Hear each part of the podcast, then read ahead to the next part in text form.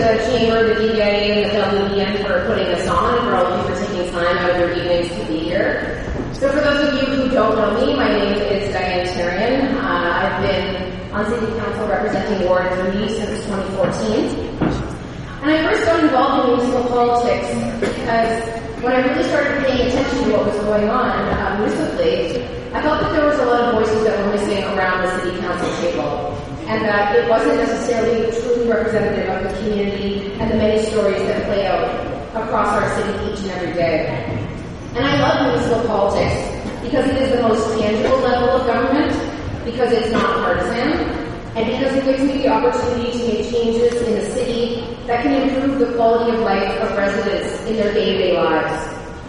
So I moved to Peterborough to pursue my master's degree at Trent, and I assumed I would move back to Hamilton when I finished, but I fell in love with this city and this community, and I worked hard to build a life here. And you can't choose where you're born, but if you're lucky, you can choose where you're called home. And myself, like many others that I've met at the door, have chosen to build our lives here because of all that Peterborough has to offer. Because of the friendly nature of the people, the sense of community, the proximity to trails and green space, the vibrant arts and culture scene. But there are areas that we need to improve on. In particular, as I've been hearing at the door, and I'm sure a lot of you know about, housing, employment, and infrastructure. We need forward-thinking and innovative approaches to deal with these issues. And this is why my policy document outlines 39 commitments in eight areas, a lot of which align with the Chamber's policy platform. So my eight areas are immediate action in transportation and mobility, housing affordability, responsible financial leadership and oversight, safe residential streets, a vibrant and healthy downtown, transparency and public engagement at City Hall, improved parking, and protecting our natural environment. I know that our city is growing. I understand that. I understand the day-to-day realities of citizens and residents and businesses here. And I've been accused by some of not supporting growth.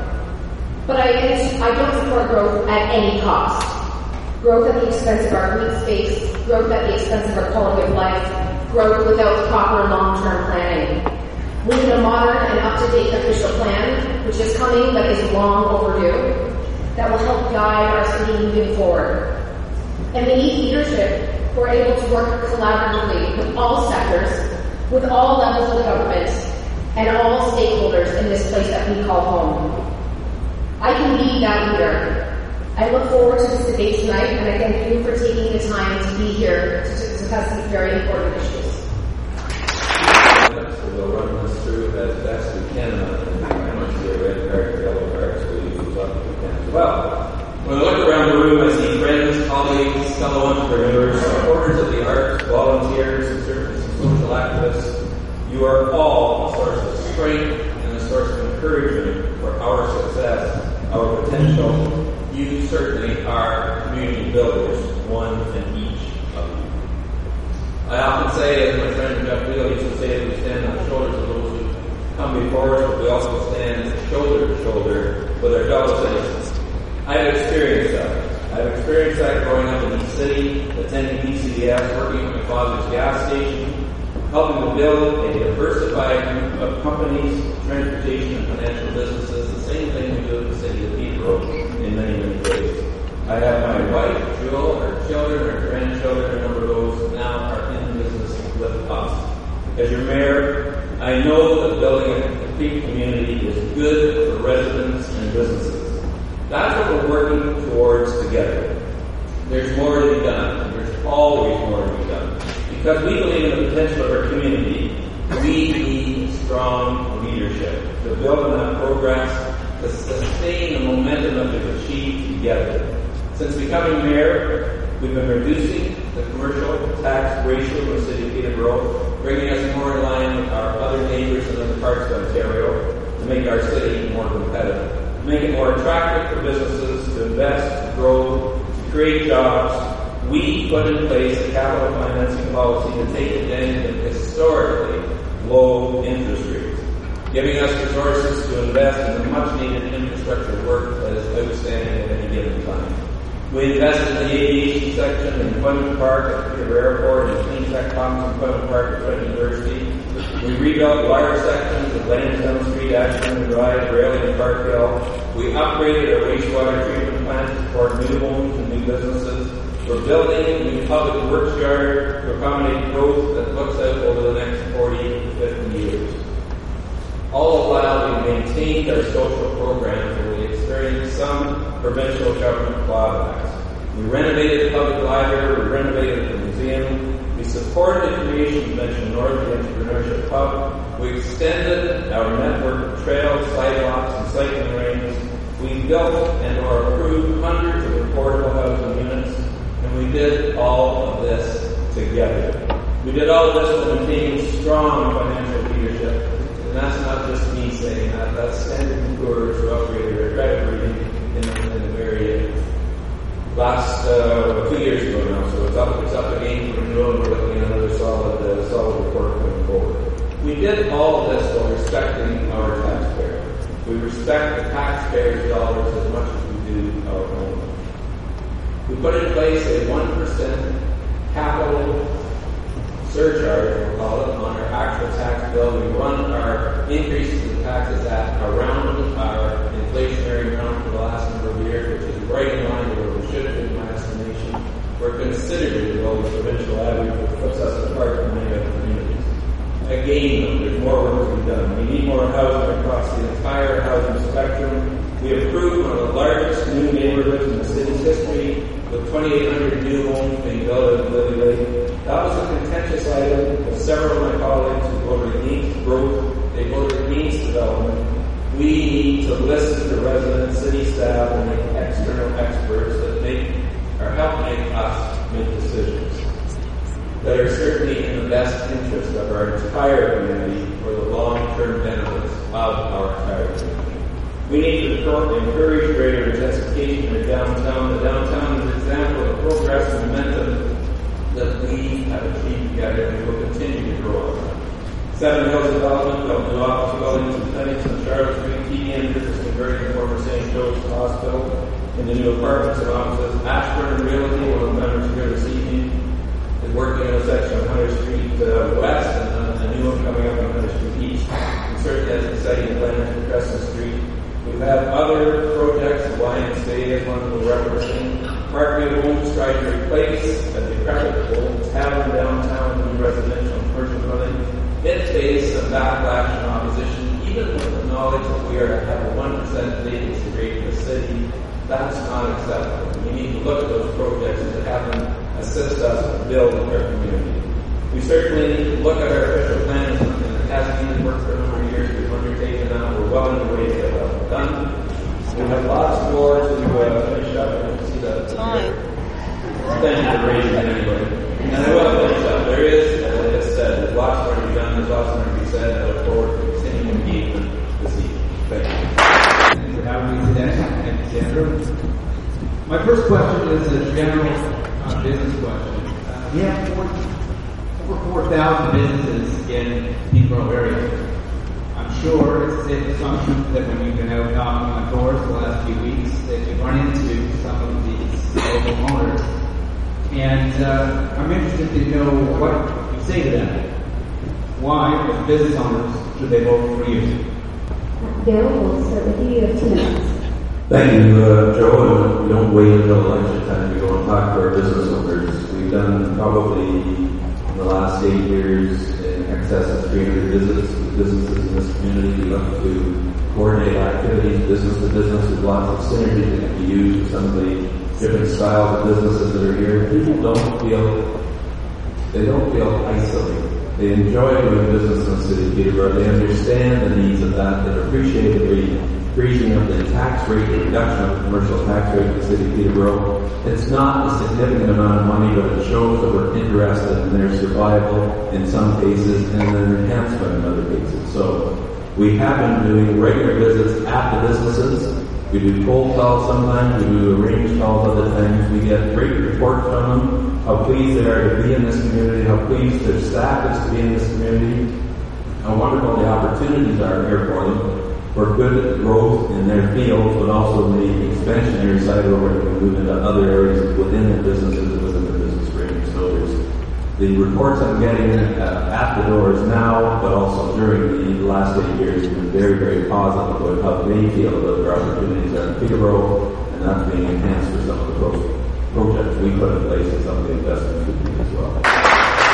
Don? Awesome. Uh, thank you for the question. And uh, certainly talking to people at the door who own businesses or work for businesses and going out to where small businesses are, we know that 90% of job growth in Peterborough comes from small and medium-sized businesses. Talking to people about why they chose to stay here, why they chose to build uh, build their companies here, and it goes back to what I said about quality of life, uh, how you know being able to have a business you're paying cheaper rent, uh, the tax uh, tax ratio reduction, as we talked about in the chamber's policy, which has been helpful. Uh, but people want to have a business and run a business in a community where they feel invested, where they know that they can raise their family. Uh, and that is something that I understand deeply. I'm of that age where I see a lot of people make that decision of whether or not they move away or they're able to stay here. And with the advances that we've made in technology, more and more businesses are choosing to stay here, to move here from elsewhere, uh, to build up their businesses, to build up their uh, staff supports, which is fantastic. And that's what we need to keep on doing going forward. The amount of people that I've met at the door who work from home for companies all over Canada and internationally is going up and up and up, and that's a product of adapting and evolving to the times, and we need to just continue doing that because that is where the future job growth is, is particularly small and medium-sized businesses that can do a lot of that work remotely. And they want to go for somebody that understands that and who will continue to promote, that.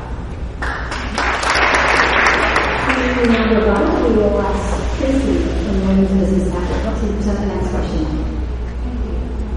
Many of our organizations in our city find conference, convention, or exhibition banquet facilities large enough to hold their events.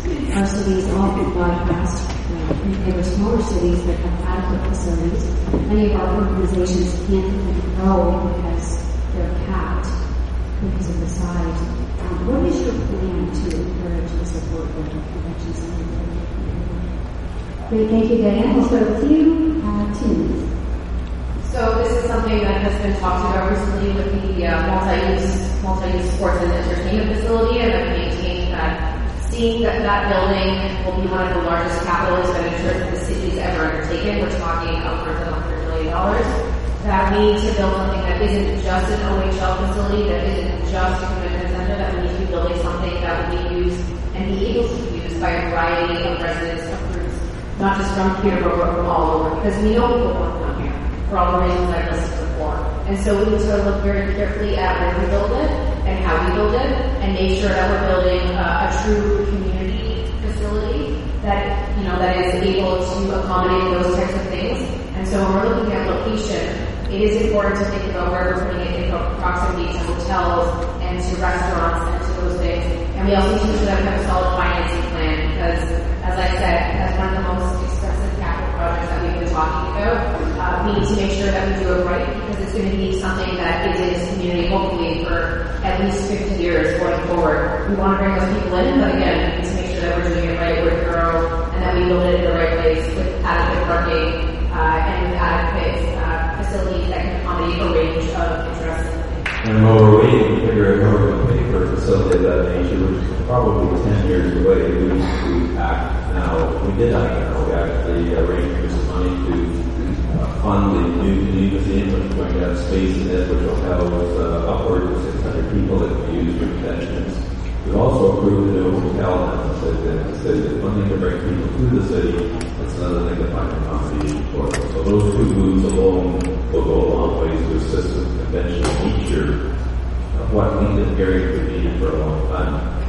Certainly the new museum won't work with all parties. There's parties that will be smaller than that, and some facilities around now. I introduced a policy back uh, a year and a half ago now that we would entertain anybody that comes forward that wants to build a specific convention type facility in the city of Peterborough. We would look at doing some incentives to assist with that, to get the proper location, but to help uh, tax relief for a 10-year period, not dissimilar to the program. So we we are aware of it, we understand the need for it, and we are prepared to act in as quick a fashion as we can.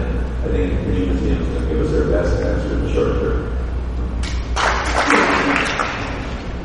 Terry, today.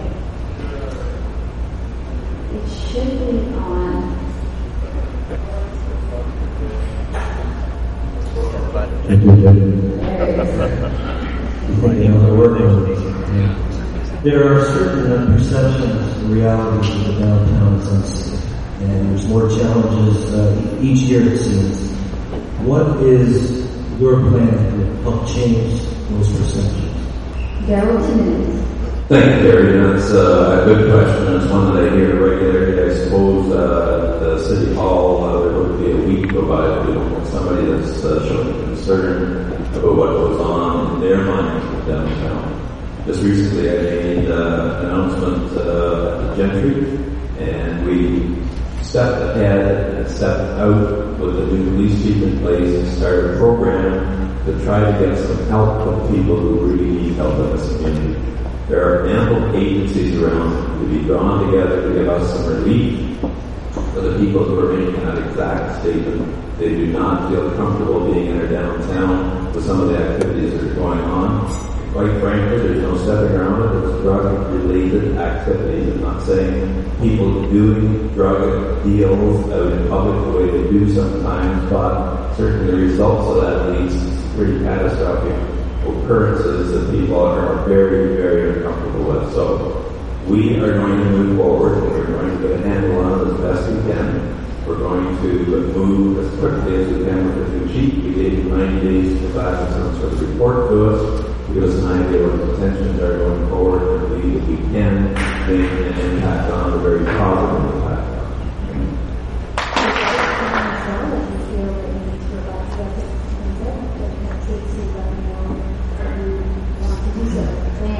There's so yes, we know that drugs are in downtown. There is a perception of safety. As someone who lives and works in the downtown, you know, you. Downtown Peterborough is a social service hub for the city as well as for outlying areas of the county where people are not able to access services. And poverty, addictions, mental health, and a lack of housing are interrelated issues that need to be dealt with and we need to focus on those as a whole. You can't solve anything by arresting your way out of it. We need to make sure that people have the basics, access to support they need. They need wraparound services. I've talked about the need for a comprehensive A methadone clinic is a flawed model. It's a band-aid solution. It doesn't give people the counseling, the employment supports, the housing supports that they need to get back on their feet. So we need to be lobbying our provincial and federal governments to step up to the plate and provide funding for that because it's not going to get any better if we try basically to go at it alone. There are nonprofits across the city that are doing fantastic work, shoestring budgets, with contract staff that are burnt out. Our police services have become frontline service workers for mental health and addiction cases, which is not okay. That's not what they're there for. I was on a ride along the other month, and every call of poverty, uh, addictions from drugs or alcohol. So we need to be trying to get at the root cause of those problems uh, to help people get back on their feet. And there are examples in other jurisdictions of services that have worked. The One City project, which is uh, helping people with barriers to traditional employment be uh, engaged and active members of the community, which is what a lot of people want. They can't necessarily work nine to five, but they can contribute in the ways that they're able to. And so we need to be approaching this problem with compassion, empathy, and an understanding, and as well as looking at what other jurisdictions, not just North America, but around the world have done, because they have done it better than we have in further along. Thank you. Is that council has been very. would rebut that. Sorry, Thank you. Thirty seconds. 30 seconds is not very long to make a, uh very impactful statement. The gentleman who was robbed uh, after he took some money out of the bank machine and wandered down the street, he's looking for something to make an arrest. That's the type of thing we need to do. We're not going to arrest everybody in the city of Peterborough for being in some difficulties in their lives. The final straw for me was when the gentleman confronted me, which is you, the taxpayers of the city, to say that he had a major decision to make. He either had to pay his drug dealer or pay his rent.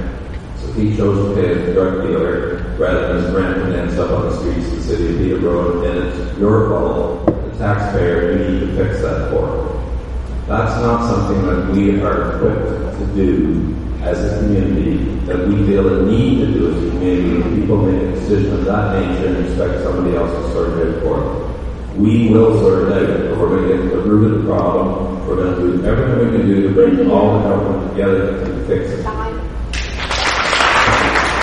And I certainly understand that that's an issue, but getting to the root of the problem, I'm unclear as to whether you're talking about people that are using or people that are dealing. And a large amount, we're talking about the opioid crisis of drugs are coming from pharmacists, are legally obtained prescriptions that people are then turning around and selling on the street. So how are you proposing to arrest pharmacists? It, to me, it's like getting to the root of the problem about why people have these addictions in the first place is something that needs to be taken into account. Nobody wants to get addicted to drugs people fall into it from circumstances and luck. So we need to, again, approach this from a holistic and comprehensive way, and that is the only way that you're going to solve this problem.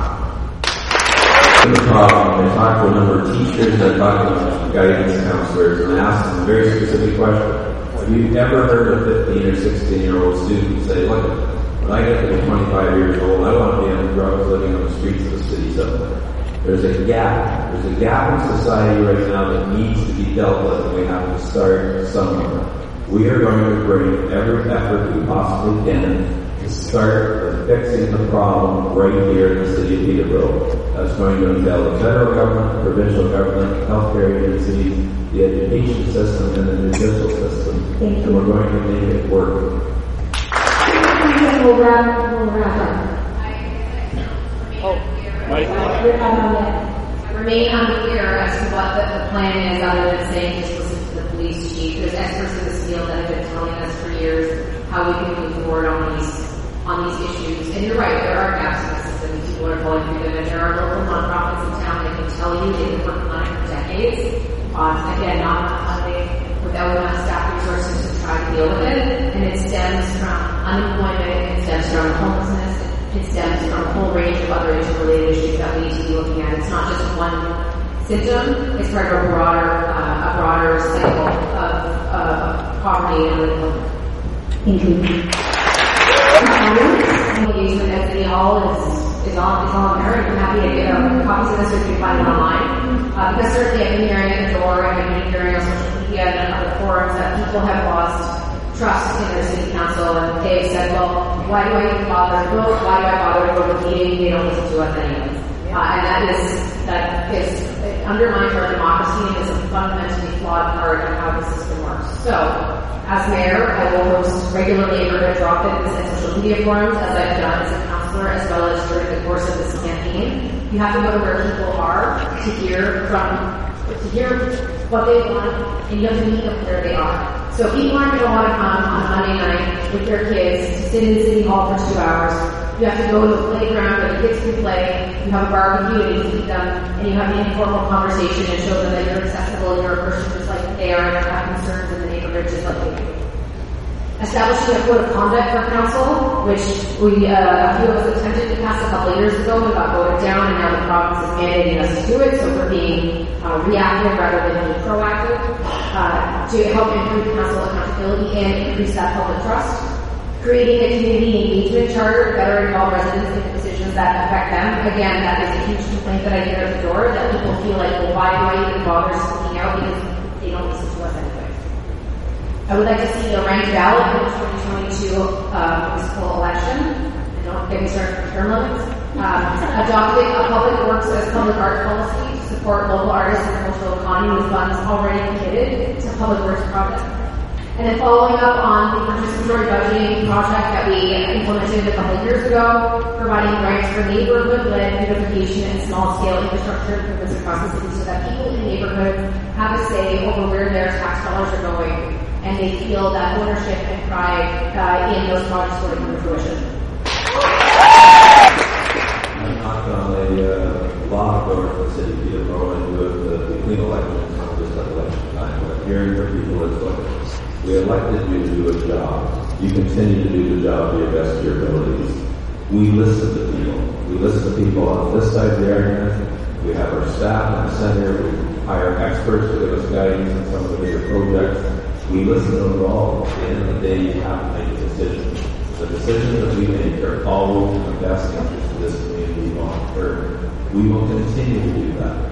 There are lots of opportunities for people to come forward. We're not isolated to Monday nights at meetings. We're available during the week. We're available between the meetings. We're available on site to discuss matters as we do on most of our planning issues and most of our big policies. People have good input. I hear that regularly. People are very pleased with the input they're able to give us. And we listen. We understand what they're saying because we know the issue at hand. We also have the ability or we have the ability, total ability to read all the reports that are coming to us, to gain a good understanding of the total consequence of the decisions that are being made to make sure that we do the best possible job on behalf of you, the taxpayers in this community. It comes to a point where decisions are very important, all of us, even the small ones, to ensure that we're doing what we're saying we want to do, and that's to create jobs, to create economic activity that's going to be beneficial not to our generation, but to the generations that are coming behind us. That's the motivation for getting involved in politics, and that's the motivation for staying involved in politics. And we can continue to do that as we move through the policies we have in place. The code of conduct was mentioned. We suggested that it would be wise to wait until we got some guidance from the province as to what they expected within the code of conduct. That has come out now. We're moving forward with that in, sense, uh, the first quarter of next year. So I think we're in pretty good shape. That way we'll continue to give you the best value that we can. Yeah, I would just say that in terms of public accountability and engagement, that having a sign saying no entry hanging above for the mayor's office doesn't necessarily set the right tone sign is not above what the mayor's office is down the hall where the staff is doing their day-to-day activities just like where the tax counter. The sign is put there to give staff some privacy as they're trying to work their way through. Uh, not too long ago, I won't mention any names, but three days ago, there was a gentleman who had to be City Hall because it was creating some difficulties. It was known that the police was actually made some threats on some people at City Hall signs are there for a very good reason to protect people, and it will continue to be there to protect people that are in the working environment where they deserve to work in privacy and deserve to work in safety. Okay, switch gears here. Um, October 17th of this year, the prohibition against the possession, consumption, and sale of recreational cannabis is going to be lifted by the federal government. How people will be able to legally purchase cannabis will be left to the provinces. Our new provincial government has recently advised that the Ontario regime will be overseen by the Alcohol and Gaming Commission of Ontario, which will grant licenses to private businesses to operate brick and mortar retail establishments. There apparently will be no cap on the number of retail establishments. Municipalities, however, can decide to opt out and not allow these brick and mortar stores within their geographic limits if they do so by January 22nd. This is a short window to opt out, so a decision will have to be made early in the next council's term. What is your position? Is this an opportunity for small businesses, or is this something Peterborough should avoid and opt out of? There are two minutes.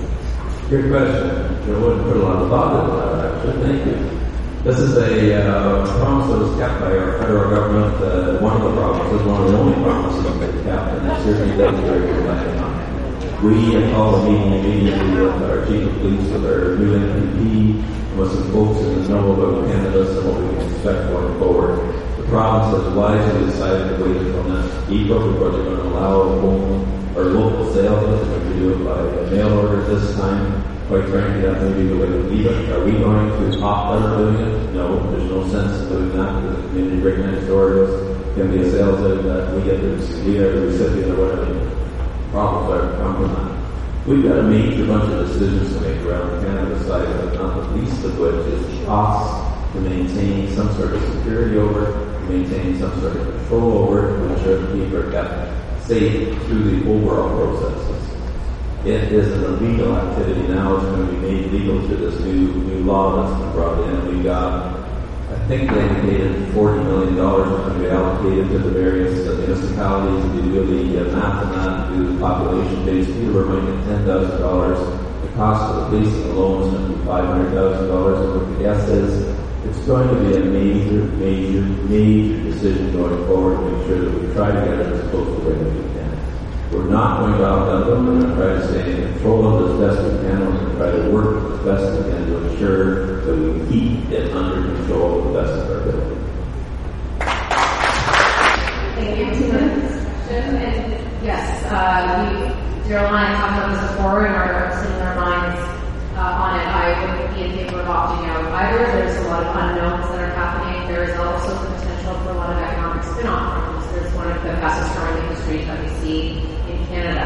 Uh, we need to make sure, though, that there are public health uh, and safety procedures in place to deal with this, uh, because that is an unknown. The police aren't sure what they're going to do about impaired driving. There's all of these unknown questions that are going to be coming forward. So having a close relationship with our police, with our health unit, with our social service agency uh, is key to being able to make sure that we can moderate this in a good way, while making sure that we have uh, the economic benefits that are potentially coming here, but also mitigating any public health risks to the general population. Tracy, WN. What steps will we take in the next four years to prepare our city for the expected increase in population due to completion of the 407 and possible VRL service?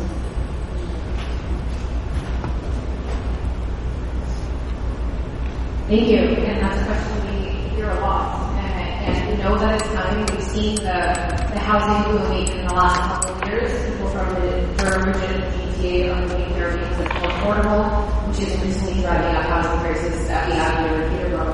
So we need to be promoting and mandating a mix of housing types. We need a variety of housing types, single-family homes, townhomes, uh, uh, multi-residential units for young families, for seniors. Seniors trying to downsize these days have to know where to go, and I've spoken with many of them over the course of this campaign. And so if you don't want to have to maintain that house that you had for 50 years, that's going to cost you the same amount to move into a tiny apartment. Why would you make that move? Uh, and so this impacts that, that, um, that radiated outcome map. So we need to be making sure that we're working with developers to ensure that uh, forward-thinking growth, that we're adhering to our growth plans, that we are having inclusionary zoning, which is very important. We need to be working on our uh, transportation and infrastructure. So the roads in the city, as I'm sure we all know, are not in the best shape. And, uh, so we need to be working on that. We need to be working on our transit system, as well as new and innovative ways of getting people around, whether that's a community car share or a, a ride sharing app or Lyft, which a lot of students coming to town are shocked that we don't have that. Uh, we need to get that in here as well because we need to open it up for healthy competition in the market for those types of uh, industries and getting people around town. Uh, in terms of uh, the economy growing for them. Like I said, a lot of people are working from home. A lot of small businesses are opening up. They're looking our downtown and other places around there where they can have a little area where they can have their uh, employment five to ten employees. That's the vast majority of job growth going forward. So there's a lot that we need to do, but with the 115, we're going to be seeing a lot of GTA expats, like young retirees, like our parents here, and uh, driving us and stuff. Uh, and then also young families that want to come here for a quality of life, so be accommodating to everyone. It's not what we're going to do in the next four years, it's what we've done in the last eight years. We've uh, rebuilt and upgraded our sewage system facility to accommodate growth. We've upgraded our water facility to accommodate growth. We've approved uh, 12,000 plus building lots in the city of Peterborough that will come on stream over the next four to five years to assist with the growth that is anticipated. Mr. Leo and I attended many a function where we had announced, uh, where the announcement of the 407 was uh, made very clearly. We ensured by starting in the east end, building to the west, building to the west and the east, that somebody was going to finish that road and we're going to be the recipient of the benefit of that. We're going to get growth. We're going to be able to plan the growth in proper proportions to what this community can handle. The growth factor here, places to grow dictates We have complied with all provincial regulations, with all the necessary things that we need to do to position ourselves to handle that growth. The structure of the municipality is, uh, is that the place to grow dictates that you will have multiple type, multiple type housing in all your subdivision activity. It's already prescribed. We have some control over the strength of that. We're also looking at high-rise activity in downtown core. We're looking at multi-use buildings. We're also looking at new innovative thinking that's coming into the marketplace in some of the bigger centers now that will roll over to Peterborough in not to distant future. Retailing has changed completely. You're going to see the retail outlets changing over to having multiple use factors to them, retail somewhat, and then some of the space can be very easily converted to housing requirements as well. So that's what the future is going to hold for us. We are well positioned to deal with that, and we will continue to do that as we have in the. What is your plan to alleviate the pressure on the current parking infrastructure? Darren, two minutes. I missed the first part of that one. Is what is the What is, what is your plan to alleviate the pressure on the current parking infrastructure the current parking infrastructure in downtown or over the city? downtown? downtown. We, as you know, we've done a transportation study that uh, was specific to the parking and requirements for downtown. The plan calls for 750 new parking spaces incorporated into different areas within the community. I don't think that's going to be enough, quite frankly. I think there's uh, two needs that are coming forward really quickly, and I think that that number will probably run to the 1,000 to 1,500 range before we uh, get too far down the road. So there's going to be a need to uh, build into some of the intensification of the downtown parking solutions that are good for this community. They're going to be helpful for this community, and it's going to take pressure off. One of the problems with the new Y development was that they had not the ability to produce the number of parking spaces to get up and off the ground. We have stepped up and assisted with that to get it going. I believe that's going to be a catalyst for further growth in the downtown area. That's very important to all of us the SHREC that we had for the downtown uh, official plan activity and made it very specific in some areas to the downtown shows a great deal of potential. I know we have a developer right here in the crowd that is looking at doing a major project just of the downtown core. And that's going to uh, give us uh, other opportunities to assist with what the needs of the city is and also drive out the needs for the parking side of it. So we have a plan that's in place and will be incorporated. So parking is something that we hear about all the time in any development or anything that comes forward. One of the things that I've talked about in my policy document is for developments and eliminating the minimum parking requirements. So there's been many times where developments come forward, particularly in downtown, and say, well, we don't need as much parking as we're required to have because in downtown there is a thing that people have one car or maybe no cars. And so eliminating that, uh, it's been done in Ottawa and it is a, it is a possibility that, uh, that frees up some of that, uh, and restricts some of the burden that those developers would otherwise have. In terms of parking, uh, like on streets, I would love to see, uh, parking app, like they have at Trent and everywhere else in the world, um, where you, if you don't change, you can text in your address or your uh, license plate number, or you can use a credit card, or you don't have to rely on having a couple loose quarters in your uh, in your car, or else you get a twenty-five dollar ticket. Um, introducing on-street parking programs for residents with no off-street options. This is something I hear about particularly with people that live in the avenues or the Old West End, where, you know, if they have residents come overnight, um, they're expected to either park in one of the parking garages and go back, uh, or if they, you know, had a couple drinks, they just leave it on the road and they wake up and they have uh, a ticket. And so I'd rather have people not drinking and driving than feeling incentivized to do that because they don't want to get. So again, on-street parking permits are done in jurisdictions across the country. It's not that difficult uh, to base it. And then having overnight guest exemptions for visiting friends and family. Uh, and then allowing business delivery permits for temporary stopping and loading and, and no parking zones are things that we need to be looking at too. And again, Peterborough doesn't need to be the pilot project for a lot of these things. Cities across Ontario and across Canada are way further ahead than we are in doing these things. So we can look at what works and what doesn't work and take what works and uh, incorporating it into our town, that is what I commit to doing. Great to have a rebuttal period that's very short, but it's very uh, necessary. We already have uh, zero parking requirements in the downtown. People who are in the know will be aware of, developers are aware of that. You can already get a to uh, not have to provide any additional parking in downtown Florida. It's worked exceedingly well over the years, and we'll continue to work that way. The apps that are being talked about are available to us. We have the uh, information at hand and staff will bring forward report to, uh, the, to the city council for us to a decision on how best to implement it going forward. So we have the right number of people around. Is that ready? Good. You are so good with that. Thank you. All right, we will move on to a question from our audience. How do you feel about the wetlands at Trent that are under threat from the new arena build? And looking forward, how do you plan to protect those wetlands and the species that there? And we are starting with Diane on this question.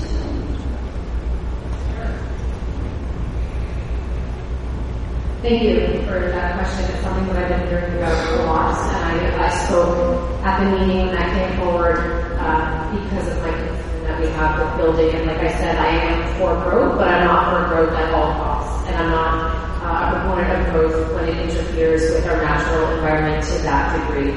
And so when there's been talk about uh, replacing wetlands, and moving wetlands, that's not how nature works. That uh, isn't uh, sustainable uh, development that Peterborough has been known for, and Trent in particular with their expertise in environmental science and indigenous studies and merging all of those things.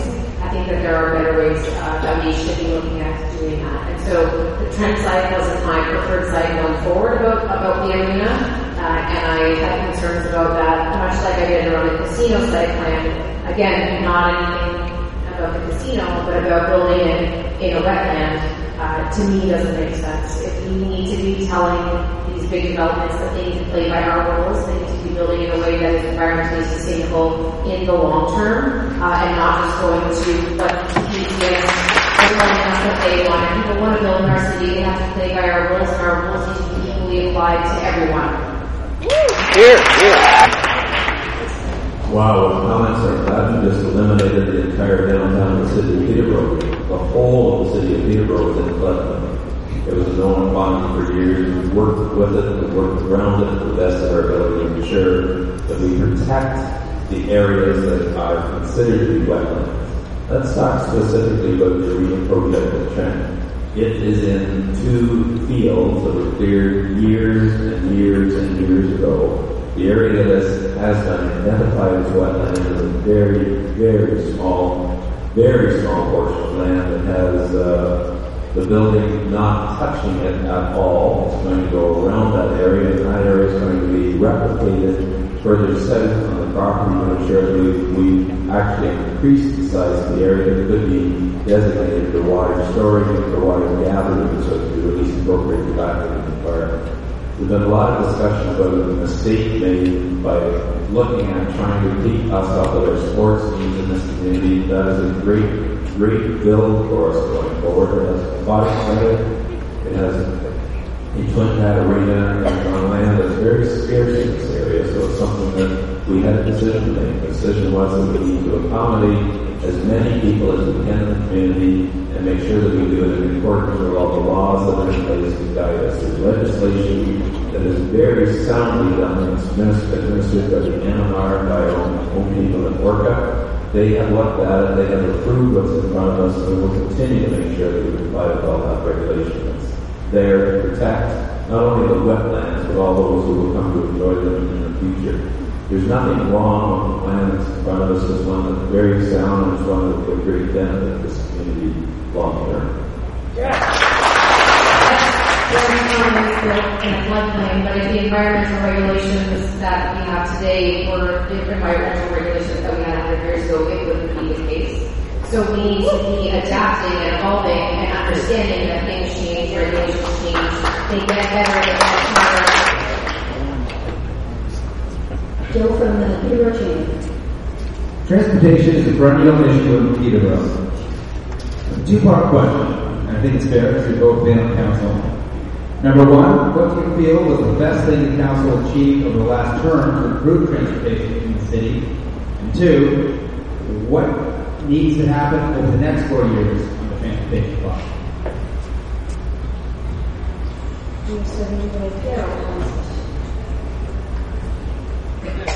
Joe, uh, roads, roads, and more roads, improvement of the road system we have are certainly a major feature of what we do on a year by year basis.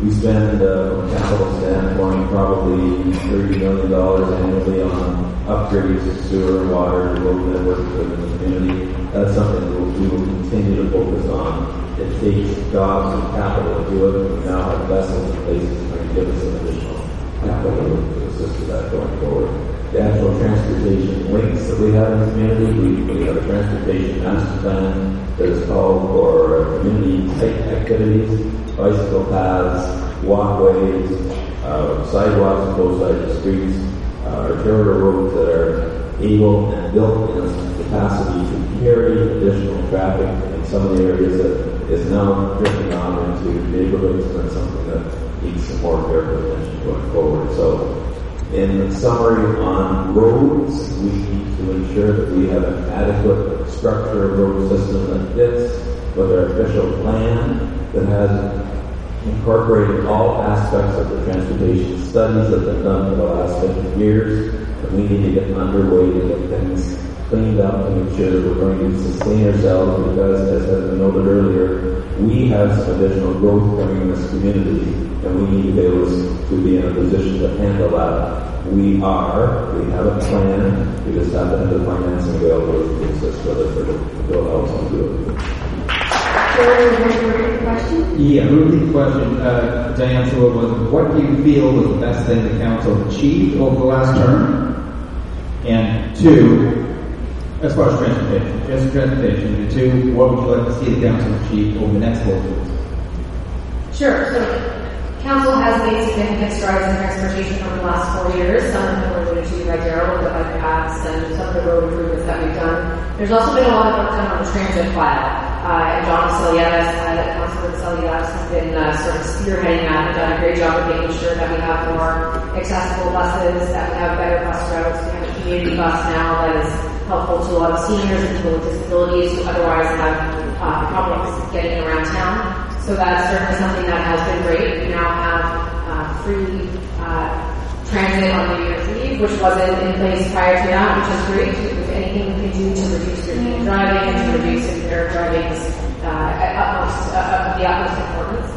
In terms of going forward, we need to get working on some of the plans that have been on the books for years and years and years. And so we'll talk about Charlotte and Chemong, and yes, they are in the design work stage, but they have been delayed and delayed and delayed for years and years and years, and we need to work on that now. We need to be fixing problematic, problematic intersections to improve, uh, improve traffic flow and safety. So I'm thinking of any intersections that are near schools, uh, Sherbrooke and Monaghan, for example, Weller and Monaghan, where cars are going too fast and they're not paying attention to little ones trying to cross the road. We need to have a smart traffic light system, which has also been talked about, but we need to get on that and make sure that our traffic lights are coordinated and are able to flow through traffic in a more efficient way. We need to, like I said, encourage a ride sharing program, whether that is Uber or Lyft or maybe Peterborough solution. There was uh, proposal for a community car share that came to council last year that was uncertainly voted down. Uh, any progressive city of our size this, any students and seniors and little people as we do, needs to have some type of car share option for people who can't afford to have a car or who choose not to have a car. So we need to be focusing on that and focusing on our transit system going forward as well as active transportation W. What is the single most important critical issue Peterborough in the next 10 years? And what steps do you plan on taking to approach that challenge? Is there two minutes? Two minutes, the most important issue of the. Um, I will say that what I've been hearing, of course, and I've said earlier tonight, I've said it in other debates, uh, housing is key. People need to have access to safe, affordable, uh, and appropriate housing if they're going to be uh, participants, uh, willing and, and active participants in society. And so the, all the other issues that we talked about stem to whether or not people are able to have a roof over their head and not have to worry about where they're going to spend the night. And we have a high proportion of people that live in poverty. We have one in four or five kids going to school hungry every day. That's not okay. Uh, so having at least having people housed, uh, the basic necessity is what we need to what we need to be worrying about and what we need to be working together as a council, uh, and also with our county our, our county councils because it's a regional issue. And we need to be lobbying our province and our federal governments for that money that's supposed to come from the national housing strategy. There was a housing forum that our MP hosted back in the summer. Council was invited. I attended. Daryl did not. It talked about how how our municipality could apply for funding from the national housing strategy because they want to start giving us money, but they need projects to put that money towards. And so we need to working with Peterborough Housing Corporation, all the various housing providers in the city to come together and say, we know this is a problem, we know it's getting worse. You can talk to anybody at the warming room, uh, at the one roof, and the numbers are going up and up and up. And we hear about people camping in the park. Like this is a big issue. Housing that's affordable also isn't necessarily affordable. So we have some new subdivisions coming in. If those houses are starting at half a million dollars, that's not affordable for people in our community. So we need to have a range of housing types and a range of affordability mandated that if you want to build these subdivisions, that's great, but you need to have X amount of guaranteed income or affordable housing because we don't want people left behind and it's happening to young people and seniors and everybody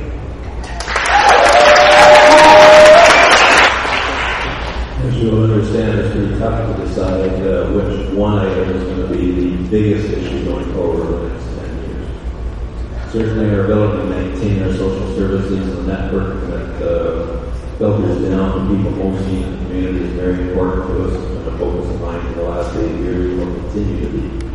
Beyond that, we've got some changes that are going to occur, some changes just occurred in the province. There could be some changes coming with our federal masters as well. The difficulty in the next number of years is going to be ability to finance projects. That's something that we have positioned ourselves the well for in the these last eight years, and we will continue to be very prudent with the use of those funds going forward. The cover is there. We've heard that from our masters in Toronto. We're about to hear that from our masters in Ottawa as well. The debt levels in this country are somewhat scary, and we want to follow that as an understanding of financial capabilities as a corporation of the size of Canada and of the province and of the municipality. We have put in place strategies in this community over the last two terms of council to ensure that we will be able to sustain ourselves financially. I take great pride in that. And certainly that's going to be the issue that I see going forward with the most difficult one for us to be able to maintain our social services, making sure that the taxpayers of this community receive the balancing that needs to be done to ensure that your lifestyle are maintained and those less fortunate are kept in the best style we possibly can. We need to have the finances to do that. We have that money in place, and we will ensure that it's used very wisely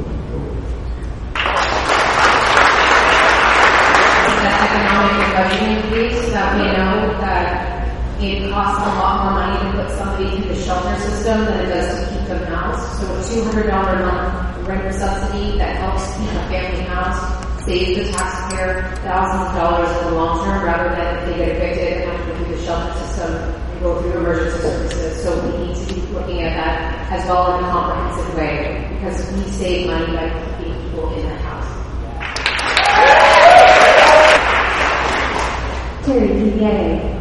On Monday night, uh, we, the DEI, made a, a strong case to put the new major sports event center uh, on a combination of property of the Market Plaza and uh, the Public Works Building. And we think we should go there, could go there. Uh, we're asking you tonight, uh, you mayor, where would you like to see that center located in Milwaukee? Yeah? Your question. Well, thank you, Terry. Yes, you did a great job of bringing the information forward to us. And Paul did a great job as chair of the BIA to follow up uh, synopsis of what was said as well. We're, we're examining that as we speak. We turned it over to staff at the back of the report to us to give us uh, the best advice as to what we can do as a community to ensure we get the best value and the best location going forward. Public Works Yard is not large enough. I believe it was. I brought forward a plan uh, a number of months back now, uh, suggesting that we could do quite a number of changing that into an entertainment area as well as doing some apartments possibly a hotel, especially in light of the train uh, system that may well end up coming to the city of Peterborough in the next number of years. Uh, to purchase the Market Plaza and add that into a mix is something that is going to take a certain amount of money and a certain amount of time. That land, and I threw a number of $50 million, is probably what the cost would be to acquire the property, demolish the buildings, clean the site, prepare the site for additional work that needs to be done on I'll stand by that number. Was given me by a very capable lawyer in the area who does this type of work all the time. Do we want to another $50 million onto an $80 million project? That's something we have to look at very carefully. Just, just for edification of everybody, for us to take on raw, whether having some external money from either the the province, or private sources, $80 million project in the city of Peterborough, venture everybody, uh, four-year debenture and it would run about 2.5% annually on your property tax bill for 40 years. That's something that we have to think about very, very, very carefully before we make that type of commitment because there's operational costs that flow from the as well and very, very onerous on the community. Do we need it? I believe that we have the ability to bring it forward. I believe that we can budget for it. We will have some funds that are coming in from the casino and from the sale of PDI that's going to give us some relief in our capital side of things, and we'll ensure that we use that money wisely going forward. I appreciate the question, and I, uh, DBA board, so it's awkward for me to say that that's maybe not my preferred place to put it. Uh, for those, I would love to make it was easier. I mean, part of the problem with the report that came forward from the consultants was that parking wasn't incorporated as a criteria. And so we already know with the Memorial Center, when there's games nights on, or concerts happening, that all the residential areas around there are inundated with traffic. And so if we're looking at putting it in an urban area and without any adequate parking garage or underground, it's not close the water, uh, that's going to create a whole other bunch of problems. So for me, well, I would love to see it at one of those central downtown uh, sites that you mentioned, Market Plaza, Workshare. Um, it increasingly looks like like Morrow Park would be the most logical sense, just in terms of less demolition cost. There's more space. It's not as tight in with uh, a bunch of residential areas and so we would need to, of course, on any of these, work with the, the stakeholders, uh, the Agriculture Society and the League, and figure out what is the best way to do it. Again, like I said, if we're going to build a facility of this nature, we need to make sure that it's more than just an arena, that it's a multi-use entertainment facility that is also for use by the broader community, not just special and special interest groups, but that is available for all of us because that is going to be a significant chunk of the budget going going into that, and so it needs to be enjoyed by everybody in the community. From our audience. Given the current provincial government's recent on and ongoing actions to defund programs and repeal legislation supportive of environmental and social issues impacting people Peterborough, recognizing that there are financial and regulatory limitations at the municipal level, what creative and compassionate ideas do you have to protect your constituents from the negative impacts of these actions that you would work to implement if you were elected mayor? Very well thought question. Diane, it is for you. Is it the impact of the provincial decisions on our province? Sorry for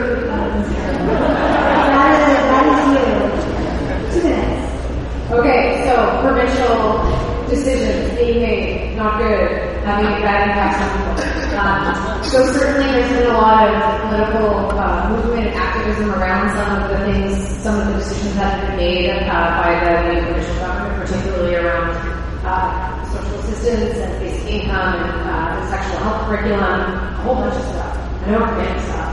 Just like every day something else is happening. Uh, so I think that we need to be working with our MPP, with all of our residents to, to try to figure out the best strategies to advocate to that level of government about why following through on some of those projects is very important. We know particularly with the housing and other social issues that we're dealing with in Peterborough that cutting social assistance rates and uh, and cutting OW, or sorry, disability rates is not going to be helpful. I've been talking people who are on ODSP who all who try to work as much as they can, but they've got MS or they've got these other diseases that prevent them from working full time, and they're having they're getting you know this ties with their housing crisis. Their landlord, they lived there for 20 years. The guy across the street sells the house.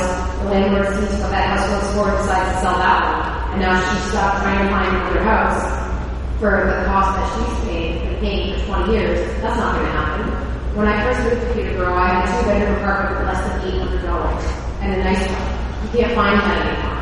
And so we need to make the provincial government understand that these uh, decisions are having real negative consequences on people's health, well-being, work productivity. The public service is one of the biggest, one of some of the biggest employers in town, and there is complete uncertainty at what's happening uh, in that MNR building. So to working with them to try to mitigate some of the damage that's been done. And uh, it's not going to be a fun four years, but we can certainly try to work with them and uh, talk to our MPs and let them let that message get out to us before that he's hurting people more he's helping people. It's been a while since I heard the question, but I think the gist of it was what we're going to do to try to mitigate the changes that are coming from the of the uh, legislation uh, um, variations that we talked about. Basically, I, I think fortunately we have been uh, working diligently for the last eight years to ensure that we will have a base to assist us with cuts that will be coming from both levels of government. Again, the debt factor of the province and the debt factor of the feds has to be factored into the decisions that we make locally. The funds that we used to enjoy from a uh, third to third to third in some of our bigger projects will not be there going forward. I believe Mr. Ford and company and quite frankly the federal government will make the same same comments. If you want it, you people are going to have to figure out innovative ways of dealing with your own needs by yourself. We have positioned ourselves as a band with historically low interest rates for the last eight years. We've upgraded all the infrastructure that was absolutely necessary for us to ensure that we're going to be good for the next 40 or 50 years. We've positioned ourselves with the PDI sale and with the casino revenue and the hotel revenue. We will have a pool of funds that we've never had before. The generation of work that we've done at Kofi to assist with extra funds coming to the city and the province based on that will go a long way to assist us with our needs, short term and long term. We will ensure that we maintain our social services to the best of our ability, not burdening the not taking away from people who are most. That's a promise that we can make and we will continue to do that as we have in the past. Again, to the best of our ability, not putting stress on the property taxpayer. We, have, we are not in a redistribution of wealth business. We can't be in that business, nor should we be in that business. We have positioned very soundly to deal with problems that will be coming far ahead of most other communities, quite frankly. And that's a compliment to everybody in this room. To recognize the Minister of Status of Women uh, came in just a few minutes ago, somewhere around there. I want to switch gears to uh, land uh, abutting the city of Peterborough, Cavan Monaghan. Is the acquisition of 4,100 acres of land in Catam- South uh, Cavan Monaghan either through annexation or boundary adjustment by the province, something that should be pursued as a priority and is critical to your business in Peterborough? They're all huge things. If your question was, should be pursued, your question should have been, is it being pursued? We started immediately our council looked at the opposite from us and said, well, $70 million plus or minus to acquire 4,000 acres of land that 2,000 of it was not going to be usable. That's a real bad deal for the city of Peterborough. Unfortunately, council turned it down. I did not participate in that. My son owned land within that area. We declared a conflict and moved away from it. Since then, have been in discussions directly with Cavan Monaghan, with the, both on the staff, the staff level, and on the mayor to mayor level, we've come up with what we believe is a very workable solution going forward to look at boundary adjustments that aren't the old-fashioned way. Boundaries are arbitrarily drawn on a map, and somebody says there, you take care of that, we take care of this. That thinking has to stop. I think there's regional provisions for us using Cavan Monaghan. I think that we have a will between the two territories now to sit down and discuss matters of mutual interest for both of us, both for employment plans and for housing going forward. They have the property. We have additional service capacity. We're already doing the police work for them. We're doing management of the water, wastewater and water services. There's lots of synergies that we can continue to build on, and we will. Those discussions are ongoing. I'm very, very confident we come to a very workable solution. It has to be approved by the province, and we will continue to work with them as well. We make them aware of what our intentions are, and we will be bringing forward something as soon as we can. With regards to the annexation, when it came to council a couple years ago, I had several concerns about it. Uh, not only the cost, but the fact that the projections being used were all based on past trends, and I asked at those meetings, well, what is the future employment growth going to look like? What is the type of land that we're going to needing? How much is it? And there wasn't any of that information provided in those reports. So I didn't feel like I had the information that I needed to be able to commit to spending millions and millions of dollars on land, a lot of which uh, was was not going to be developable after the government changed the guidelines around agricultural uses. So that being said, I think that certainly we need to be working with our partners in the county. People here work out there, and people there work here. You know, we're all in this together, and I know the chamber understands that. Uh, so we need to be looking at innovative ways to try to get that type of of land. The airport certainly is an important uh, asset that we would like to have possession of. Uh, and again, it's about building those relationships, working with people to ensure that there's a mutually beneficial deal.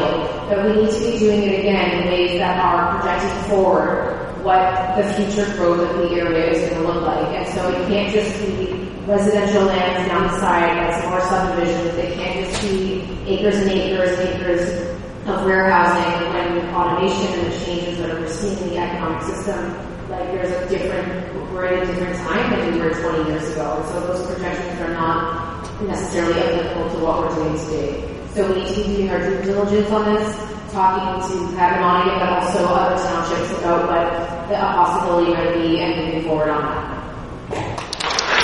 Thank you, Tracy, for reading.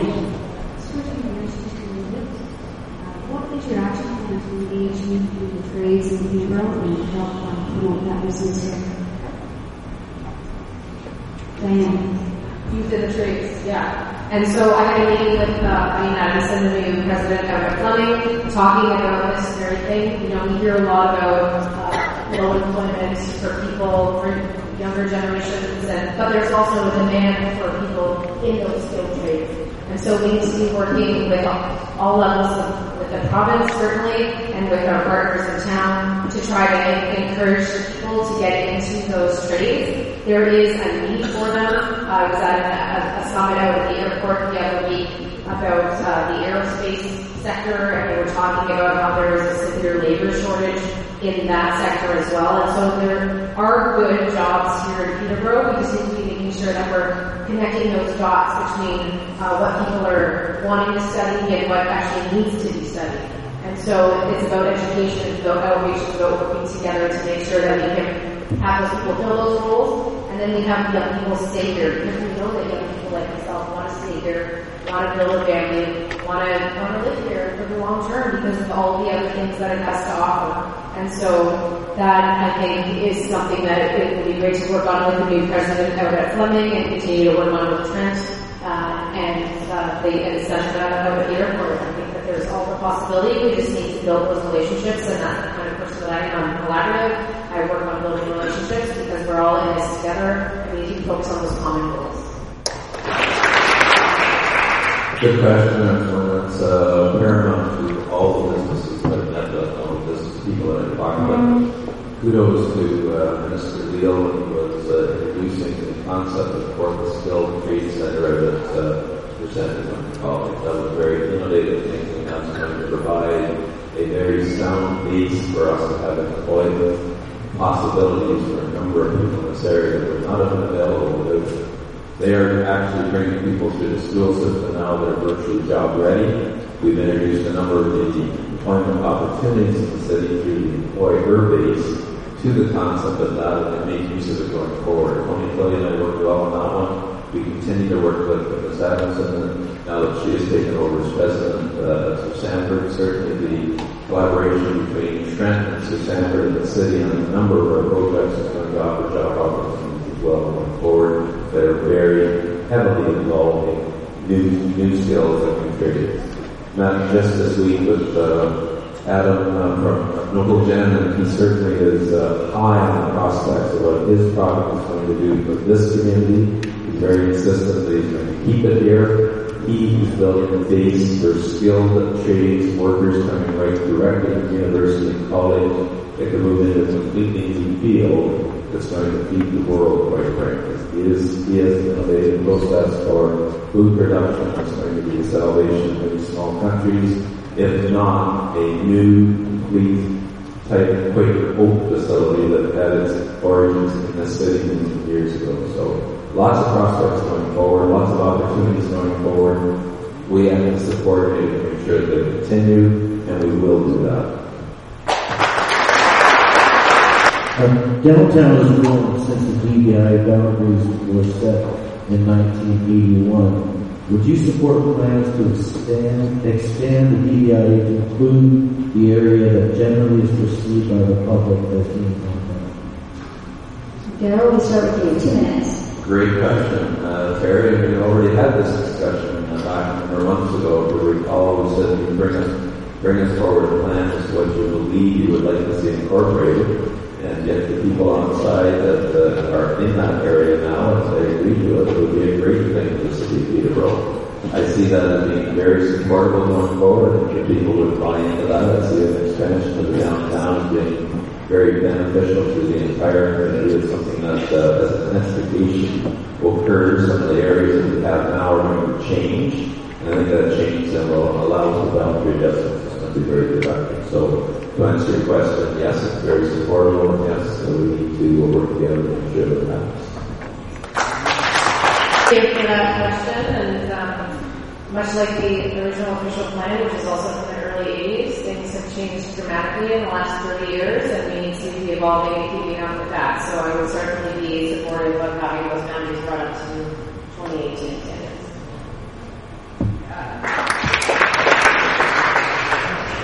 A question from our audience. Would you support differential development charges for intensification versus greenfield development?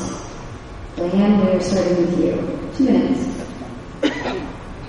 Differential development charges for greenfield versus brownfield development? I assume, yeah. Sure. And so, yes, we know that greenfield development often costs more in the long run to maintain than we get in development charges or property taxes. Cities like Mississauga have recently doubled their development charges because they had historically low ones for a long time when their boom was going on, and then they realized that, oh, the roads and the sewers and the sidewalks all need to be fixed, and we don't have enough money coming in, so they've doubled those charges. So we need to be looking at a balance between making sure that we're bringing in the revenue that we need to fund the services that we have, uh, but encouraging people to uh, to develop, uh, you know, adaptive and creative infilling and building on areas where you're already on city services, you're already on water sewer and transit and roads, uh, because that costs the city and the taxpayer less in the long run than it does to build big greenfield development. So certainly be something worth looking at. Development charges are an interesting tool for community use, but there is a prescribed use for. Growth pays for growth, and that's the concept of the, the use of development charges. It's a provincial initiative that was uh, brought forward years ago and gave guidance to how a community can grow and build on its uh, needs for infrastructure. development charges are based on what should cost in certain areas of the city to develop, basically. What it's going to cost for intersection work, what it's going to cost for road work, what it's going to cost for sewer, and water, and traffic types, and all the things that we're dealing with that. So if you can get more intensification in within an area, certainly it would stand to reason that development charges would be appropriate in, in a fashion that would be less onerous on that type of structure as opposed to your greenfield development. So that is something that can be built into the planning going forward. It's something that we would be looking at through our official planning and moving into a new study of the development charges, which will be due within another year or two anyway. So. We know from recent experience that the adoption of new technology can change how we communicate, travel, do business, and consume. What emerging technologies or trends are you keeping your eye on, which you believe will impact the city either positively or negatively? How can we prepare to take advantage of the benefits offered and meet the challenge? Daryl, we start with you, two minutes. Innovation, what a wonderful concept that we only thought of years ago when we read about the Jetsons and the comic books. Who would ever thought that we would have driverless cars and a whole bunch of different things to change the way we do life?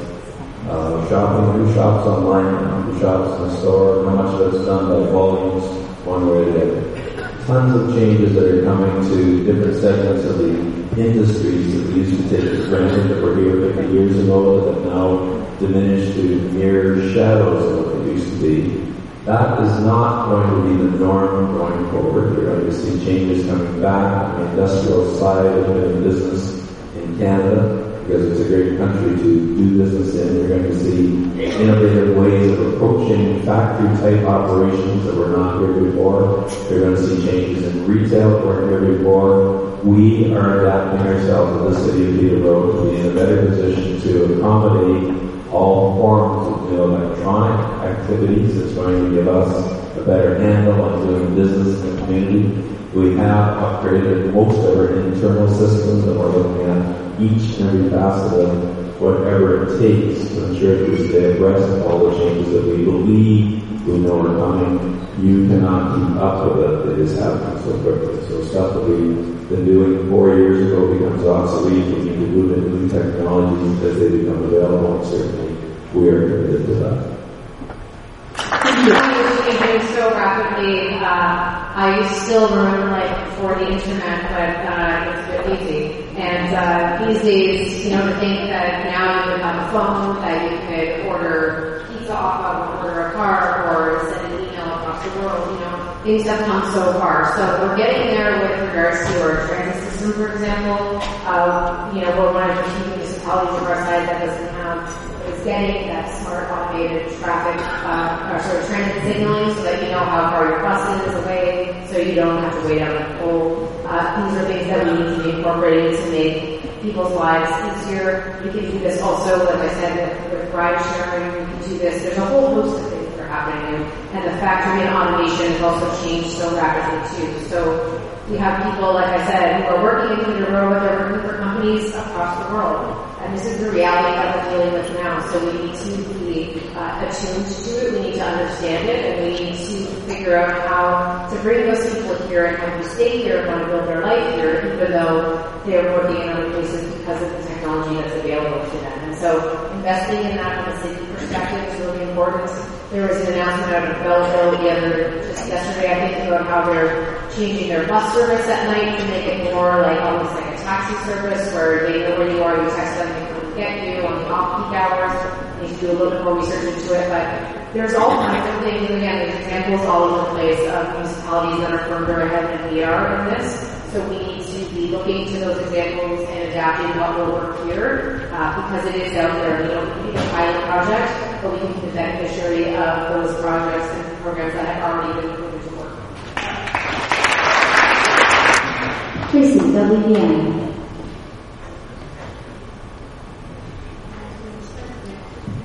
Most are winding down here. In two minutes or less, can you tell me what you want your legacy to be? Your legacy to be as mayor? We start with you.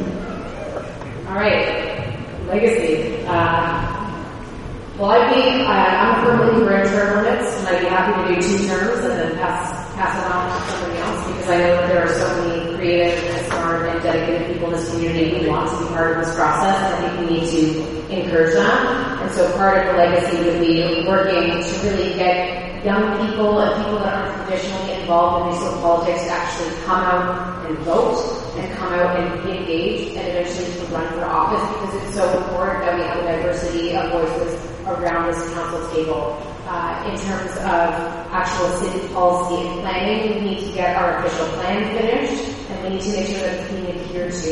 We're going to have developments coming forward that we need to make sure that they're going to be sustainable economically and environmentally and looking forward to the long term. Like I said, a baby born today is like in the year 2100, so we need to be thinking about those babies and those kids when we're planning our city.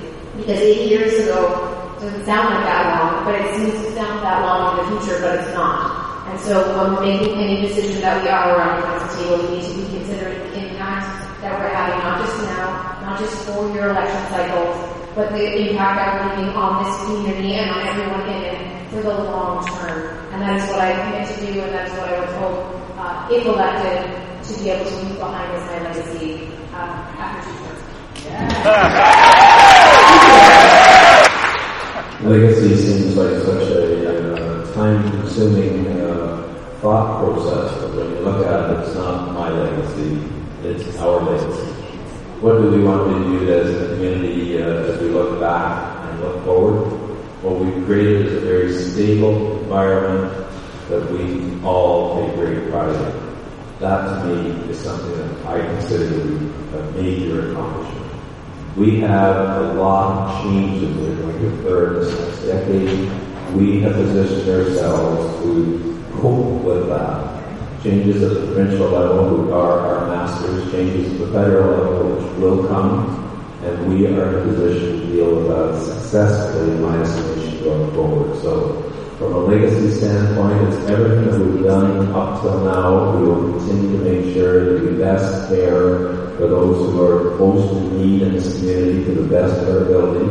We'll make sure that the taxpayers are respected and we, and we ensure that we build on policies practical solutions to the problems that we all have as communities.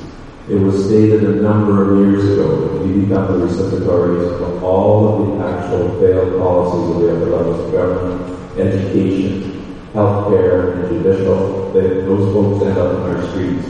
We have an obligation to assist them the best of our content as far as what we can do to get those people back into being productive members of society. And that's something that we can all take great pride in going forward. So from a legacy standpoint, is your city.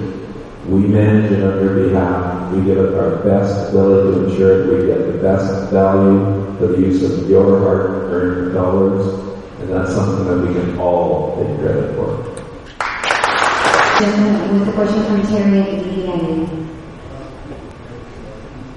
Under the uh, Grow Act, the Grow Act, um, it talks about intensification of the downtown, um, the central area to be precise. Uh, one of the major concerns that we constantly hear are code compliance, fire code accessibility, especially upper floor. Um, with the need to bring more housing uh, to the city and to the downtown, uh, and the mandate by the province to do so, what are some of your strategies uh, to to deal with some of these obstacles to uh, to uh, uh, cut some of these uh, um, very cost uh, prohibitive codes? Thank you, Terry. We will start this round with Daryl and wrap it up. Daryl, you have two minutes. Terry, you're on building code uh, application, and something that we, uh, we are the people who enforce it, we are not the people that make it. We have uh, lobbied our provincial masters, and we will continue to lobby our provincial masters to ensure that everybody that is housed is housed in safety. Some of the older buildings downtown are very difficult to deal with. One incident in any one of those buildings can be very catastrophic for a whole bunch of our downtown buildings people. So We understand concerns, we understand the costs that are involved, but we also understand the safety implications.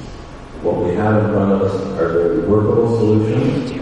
They're not as cost effective as they can be. There are some things that our own building department made suggestions on, and we'll continue to lobby to ensure that we can get the best value, but also make sure that it's done safely. So we understand the concern. There will be new development that occurs. There will be some of the buildings in the downtown that are not able to be reconstructed, and those will have to be looked at through our official planning process, and that's precisely what we're doing. So, great question. I understand the frustration. Everybody else that's involved in the industry understands the frustration, but it is something that has to be looked at very, very carefully with safety first.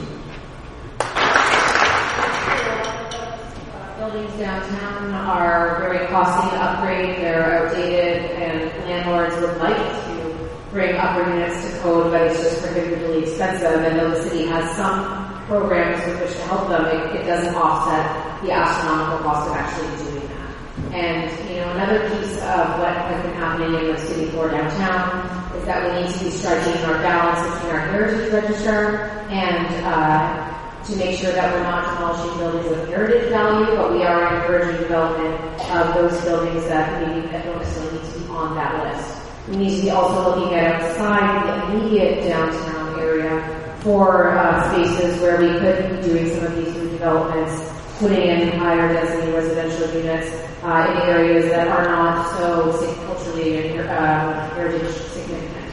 So that's a discussion that's been ongoing for several years. Uh, we still need to kind of figure that out. It's, a, it's an emotional one for a lot of people. But we do need to meet the demands of the places to grow at, which I have been a proponent of increasing them beyond what was proposed by staff initially, uh, because I think it's better to aim high when there's no punitive measures taken if you don't reach your goal. I think it's better to try to like to get 80 people uh, per hectare. It's not necessarily going to happen, but if we need at least get 50 or 60, that's more eyes on the ground. That's more people living downtown, spending their money downtown, eyes on the street, and it will contribute to the vibrancy of our downtown. So there's quite a few things that we are going to work with, uh, with our developers, with the people that are living downtown. We also need to make sure that we strike a balance between that variety of housing types that I keep talking about because we don't want low income people and the arts community to get pushed out. And I know there's a lot of concern about that. So, and they provide huge economic benefits to the community. So we need to be balancing that and having conversations with those stakeholders as well when we're having any discussions about that. of the evening, and we'll do this in reverse order from our opening statement. So I will ask Daryl Bennett to come forward for two and a half minute closing statement. You know, the card looks like, so we'll try to uh, ensure that we can make within two and a half minutes. Thank you to our moderators, Amy, and to the WBN, DBIA, and Chamber of Commerce for allowing us to be here. Thank you to everyone in the audience for attending. We touched on many, many important topics tonight for our community. We need to move forward. We need to show leadership. We need to consult with residents. We need to consult with special interest groups. We need to discuss matters that are going to in the best interest of our community going forward, and we continue to do that. We can't hide from making tough decisions. Our community needs new jobs, we need new housing, we need affordable housing, but we also need more housing across the entire spectrum. An application for a 200 unit neighborhood came to council two years ago. It's still in the appeal process today. The price of housing, whether it's rentals or home ownership, is being hurt by our lack of growth in our housing stock. Avoiding tough decisions only makes that worse, not better. I have been on the record for supporting growth. I have been on the record for supporting all things that are good for this community to ensure that we can sustain ourselves for the future. We have a lot of a lot of advantages in this community, and I'm looking at a lot of them right in this room. And that's the people who make this community the wholesome place that it is, the number of volunteers that go go out and do their duties on a day-by-day basis, the number of people who work behind the scenes to ensure that we all benefit from the various causes that are, that are happening that a lot of us only find out about after they're done. We have a decision to make coming up on October 22nd. The decision is going to be who has the best skills, who has the best experiences, who can best continue to lead our community towards the outcome that brings better potential for the generations that are coming behind us. That's what motivated me to get into politics. It continues to motivate me to this very minute. When I see young children in the city and I'm looking at what we can do and what we have done to enhance the potential for this community to support their needs going forward. We have the ability to do it. We will continue to be very, very respectful of the taxpayer, the hard-earned money taxpayers that we use wisely to make investments to ensure that we can sustain ourselves in the face of unknown quantities and known quantities. We are well positioned going forward. I encourage you to think of that as you vote in this election. I encourage you to think about what it takes to make our community more comfortable going forward, and I appreciate Thank you, everyone, thank you for the great questions and discussions tonight. It's been very informative. As someone who sat on the council for four years and who's seen the changes that have happened in the city since I've been here, I know that I'm well positioned to move this city forward into the future. I understand thoroughly the challenges that we're facing in these economic times, in these environmental times. The population is changing. Our growth needs to happen, but again, it needs to happen in a smart way that is planning not just for now, but is planning for the future. And that doesn't just, I'm not here to just rubber stamp developments. I'm here to make sure that we're building our city out in the best possible way. And that might not be the easiest thing for the developers to hear, but we're going to hold their feet to the fire because we want to make sure that we're building our community in the best possible way. It should be common sense. We need to make sure that we're building houses for housing types for everyone. We've got seniors that want to downsize. We've got young families that want to buy a house that can't. We've got students coming in that have nowhere to live. We need to address all of these issues, and you can't do it just by building a subdivision of single-family homes. We need to have a variety of housing types all over the city, looking at complete communities. We need to do this in conjunction, in conjunction with protecting our local environment, with taking into consideration that green space is one of the most valuable assets that we have as a community and that other cities of our size would kill to have the parks and trails and proximity to nature that we have. We need to make sure that we have more transparency and public accountability at City Hall. As I've said, I've heard that people feel that that trust has been broken over the last eight years. Promise to you that if elected mayor, I will continue to come out to these events to be available and accessible because as a public figure, that is your job. You are supposed to be representing everybody in the community, not just people that you know and that have, you know, your cell phone number, private cell phone number. So, I know that we expect more from our elected leaders. More transparency, more consultation, more careful planning, and more empathy towards the stories that play out across our city every day. And we expect more from the people who ask for our vote. And so as somebody here tonight who asks for your vote, I promise that you can expect that from me. Please come talk to me after this. I'd be happy to continue the conversation. And I ask for your vote on October 22nd. Thank you,